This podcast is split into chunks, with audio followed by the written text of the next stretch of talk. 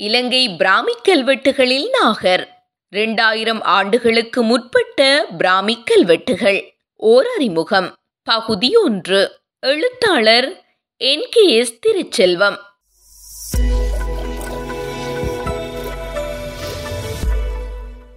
Ilankai தமிழருக்கும் அவர்களின் வழிபாட்டு பாரம்பரியத்திற்கும் குறைந்தது இரண்டாயிரத்து ஐநூறு வருடகால வரலாறு உள்ளது. இலங்கையின் பூர்வீக குடிகளான நாகர் நாகத்தையும் வேடர் முருகனையும் தமிழர் சிவனையும் வழிபட்டனர். இவ்வழிபாடுகள் இலங்கை வரலாற்றுக்கு முற்பட்ட பெருங்கற்கால மையங்களில் கிடைக்கப்பெற்ற நாக லிங்க வேல் சின்னங்கள் ஆகியவற்றின் மூலம் உறுதிப்படுத்தப்படுகிறது. மேலும் பண்டுகாவிய மன்னன் காலத்தில் நாக சிவ வழிபாடுகள் இருந்தமை பற்றிய விவரங்கள் பண்டைய பாளி நூல்களில் குறிப்பிடப்பட்டுள்ளன. இவ்வரலாற்றுக்கு மேலும் முக்கிய சான்றாக விளங்குவது இலங்கையில் காணப்படும் பிராமி கல்வெட்டுகளாகும்.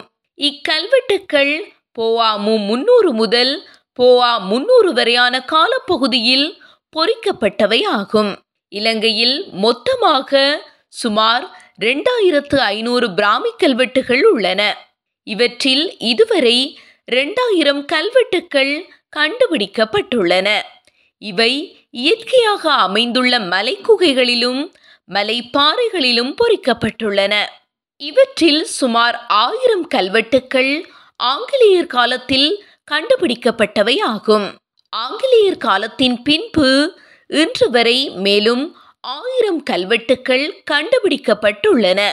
ஆங்கிலேய தொல்பொருள் ஆய்வாளர்களான H W Codrington doctor Edward Muller மற்றும் இலங்கை அறிஞர்களான பேராசிரியர் எஸ். பரணவித்தான மார்டின் விக்ரமசிங்க மாலனி டயஸ் ஆகியோர் இக்கல்வெட்டுக்களை கண்டுபிடித்ததோடு அவற்றை நூல்களாகவும் வெளியிட்டனர்.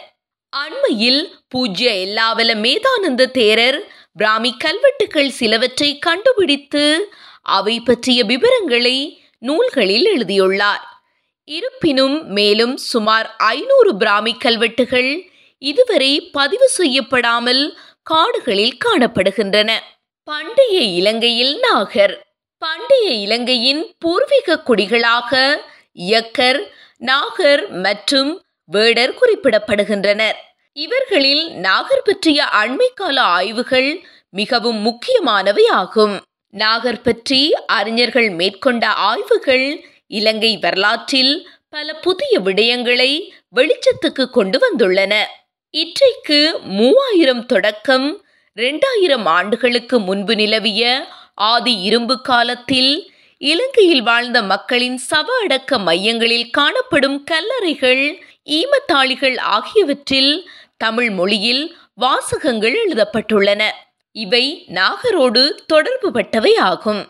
இலங்கை முழுவதிலும் குறிப்பாக வடமாகாணம் கிழக்கு மாகாணம் மற்றும் வடமேல் மாகாணத்தில் புத்தளம் மாவட்டம் ஆகியவற்றில் பெருந்தொகையான தமிழ் பிராமி கல்வெட்டுக்கள் காணப்படுகின்றன. இலங்கையில் இற்றைக்கு இரண்டாயிரத்து அறுநூறு ஆண்டுகளுக்கு முன்பு தமிழ் மொழி ஒரு பேச்சு வழக்கு மொழியாக நிலை பெற்றிருந்தது. இக்கால பகுதியில் ஆதி இரும்பு கால பண்பாட்டை இலங்கை முழுவதும் பரப்பியவர்கள் நாகர் என்பதும் இவர்கள் தமிழ் மொழியை பேசியவர்கள் என்பதும் குறிப்பிடத்தக்கது. இது பற்றி இலங்கையின் மூத்த பேராசிரியர் எஸ். பத்மநாதன் பின்வருமாறு குறிப்பிட்டுள்ளார். இலங்கையின் மூன்றில் ஒரு பாகத்திலே தமிழ் சமுதாயம் கிமு முதலிரு நூற்றாண்டுகளிலும் உருவாகிவிட்டது என்பதையும் தொடர்ச்சியான ஒரு நிலப்பகுதியிலே தமிழ் மொழி பேசுவோர் வேளிர் ஆட்சியின் கீழமைந்த சிற்றரசுகள் பலவற்றை உருவாக்கி விட்டனர் என்றும் சொல்லக்கூடிய காலம் வந்துள்ளது. நாகர் தமிழ்மொழி பேசியவர்கள் என்பதாலும் ஆதி இரும்பு கால பண்பாட்டை பிரதானமாக அவர்களே இலங்கையில் பரப்பினார்கள் என்பதாலும் கிமு ஏழாம் நூற்றாண்டு முதலாக தமிழ் ஒரு பேச்சு வழக்கு மொழியாக நிலை பெற்றுள்ளமை உய்த்துணரப்படுகிறது. தமிழ் மொழியின் தொன்மை பற்றி தமிழ்நாட்டு தொல்பொருட் சின்னங்களை ஆதாரமாக கொண்டு நிர்ணயிக்க முடியாதவற்றை இலங்கையில் கிடைக்கின்ற தமிழ் பிராமி கல்வெட்டுக்களின் அடிப்படையிலேயே சொல்ல முடிகின்றமை ஒரு குறிப்பிடத்தக்க விடயமாகும். இரண்டாயிரத்து ஐநூறு ஆண்டுகளுக்கு முன்பு இலங்கையில் இரண்டு நாகராஜ்யங்கள் இருந்தமை பற்றி இலங்கையில் எழுதப்பட்ட பாலி நூல்களில் குறிப்பிடப்பட்டுள்ளது. அவை வட இலங்கையில் இருந்த நாகதீபம் எனும் ராஜ்யமும் மேற்கிலங்கையில் இருந்த கல்யாணி ராஜ்யமும் ஆகும். புத்தர் இலங்கைக்கு வந்ததாக மகாவம்சம் கூறும் காலப்பகுதியில் நாகதீபத்தை மகோதரன் சூலோதரன் ஆகிய இரு மன்னர்களும் கல்யாணியை மகியக்கிரன் எனும் மன்னனும் ஆட்சி செய்ததாக வரலாற்று குறிப்புகள் கூறுகின்றன. இவர்கள் மூவரும் நாக மன்னர்கள் என்பது குறிப்பிடத்தக்கது. களனி விகாரையில் காணப்படும் மணியக்கிரனின் சிற்பத்தில் அவனின் தலைக்கு மேல் ஐந்து தலை நாகம் காணப்படுகின்றமை அவன் நாகமன்னன் என்பதை மேலும் உறுதி செய்கிறது.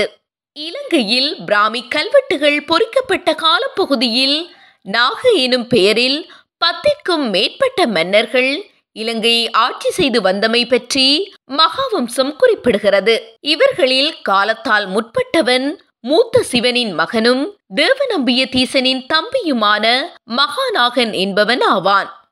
அனுராதபுர ராஜ்யத்திலிருந்து தப்பிச் சென்று இலங்கையின் தென்பகுதியில் மாகம எனும் ராஜ்யத்தை தோற்றுவித்தவனும் இவனே. இவன் நாக வழிபாடு அல்லது சிவ வழிபாடு செய்தவன் என்பதும் பின்பு பௌத்த நெறியை கடைபிடித்தவன் என்பதும் பிராமி கல்வெட்டுகள் மூலம் குறிப்பிடப்பட்டுள்ளது.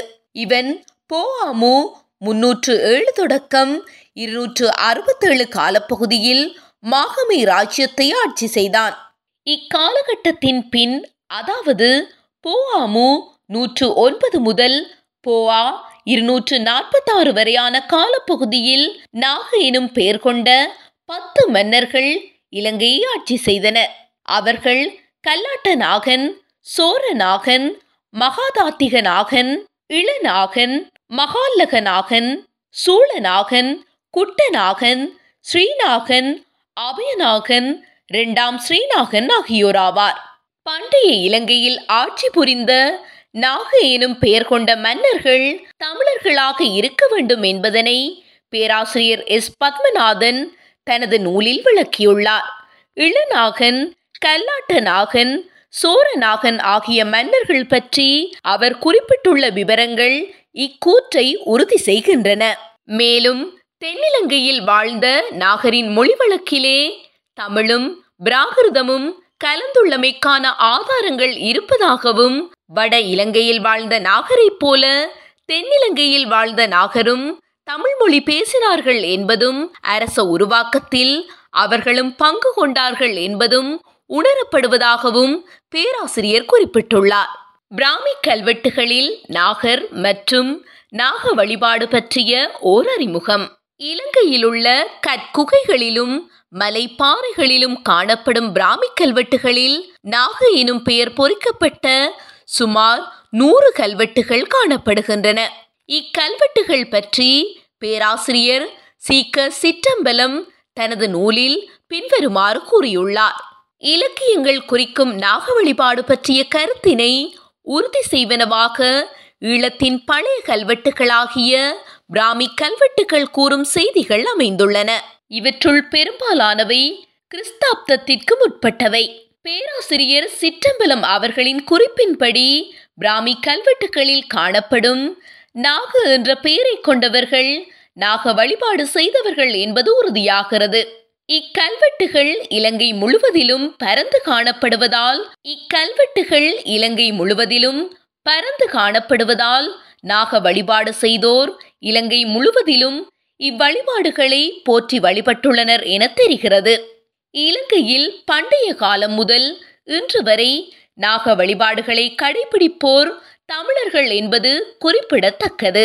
இலங்கையின் முதலாவது தலைநகரான அனுராதபுர நகரில் ஜஷ வழிபாடு அதிகளவில் காணப்பட்டது போல் நாக வழிபாடும் பரவலாக இருந்தமைக்கான சான்றுகள் காணப்படுகின்றன.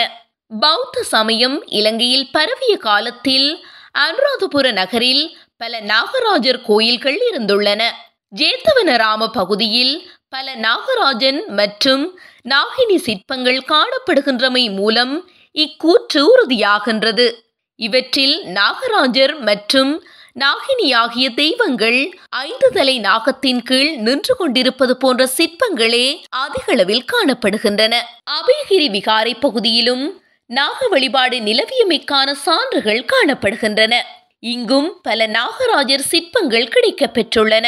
அனுராதபுரத்தின் வடக்கு பகுதியில் நாக வழிபாடு சிறப்புடன் விளங்கியதாக நூல்கள் கூறுகின்றன. அபயகிரி விகாரை வளாகம் அனுராதபுரத்தின் வடக்கு பகுதியில் இருப்பது குறிப்பிடத்தக்கது. தமிழ்நாட்டில் மொத்தமாக முப்பத்தொரு இடங்களில் தொன்னூற்று மூன்று பிராமி கல்வெட்டுகள் காணப்படுகின்றன. இவற்றில் ஒரு கல்வெட்டிலேனும் நாக எனும் பெயர் காணப்படவில்லை என்பது குறிப்பிடத்தக்கது. எனவே வழிபாட்டு பாரம்பரியத்தில் காலத்தால் முற்பட்டவர்கள் இலங்கை மக்கள் என கூறுவதற்கு இலங்கையில் காணப்படும் பிராமி கல்வெட்டுக்கள் மிக முக்கிய சான்றுகளாக விளங்குகின்றன. பேராசிரியர் எஸ். பத்மநாதனின் பின்வரும் குறிப்பும் இக்கூற்றை சார்ந்து நிற்கிறது. தமிழ் மொழியின் தொன்மை பற்றி தமிழ்நாட்டு தொல்பொருட் சின்னங்களை ஆதாரமாக கொண்டு நிர்ணயிக்க முடியாதவற்றை இலங்கையில் கிடைக்கின்ற தமிழ் பிராமி கல்வெட்டுகளின் அடிப்படையிலேயே சொல்ல முடிகின்றமை ஒரு குறிப்பிடத்தக்க விடயமாகும். இனிவரும் கட்டுரையில் இலங்கையில் நாக எனும் பெயர்கள் பொறிக்கப்பட்டுள்ள பிராமி கல்வெட்டுக்கள் பற்றிய விவரங்களையும் அவை தொடர்பான வரலாற்று விடயங்களையும் மாவட்ட அடிப்படையில் விரிவாக பார்க்கலாம். தொடரும்.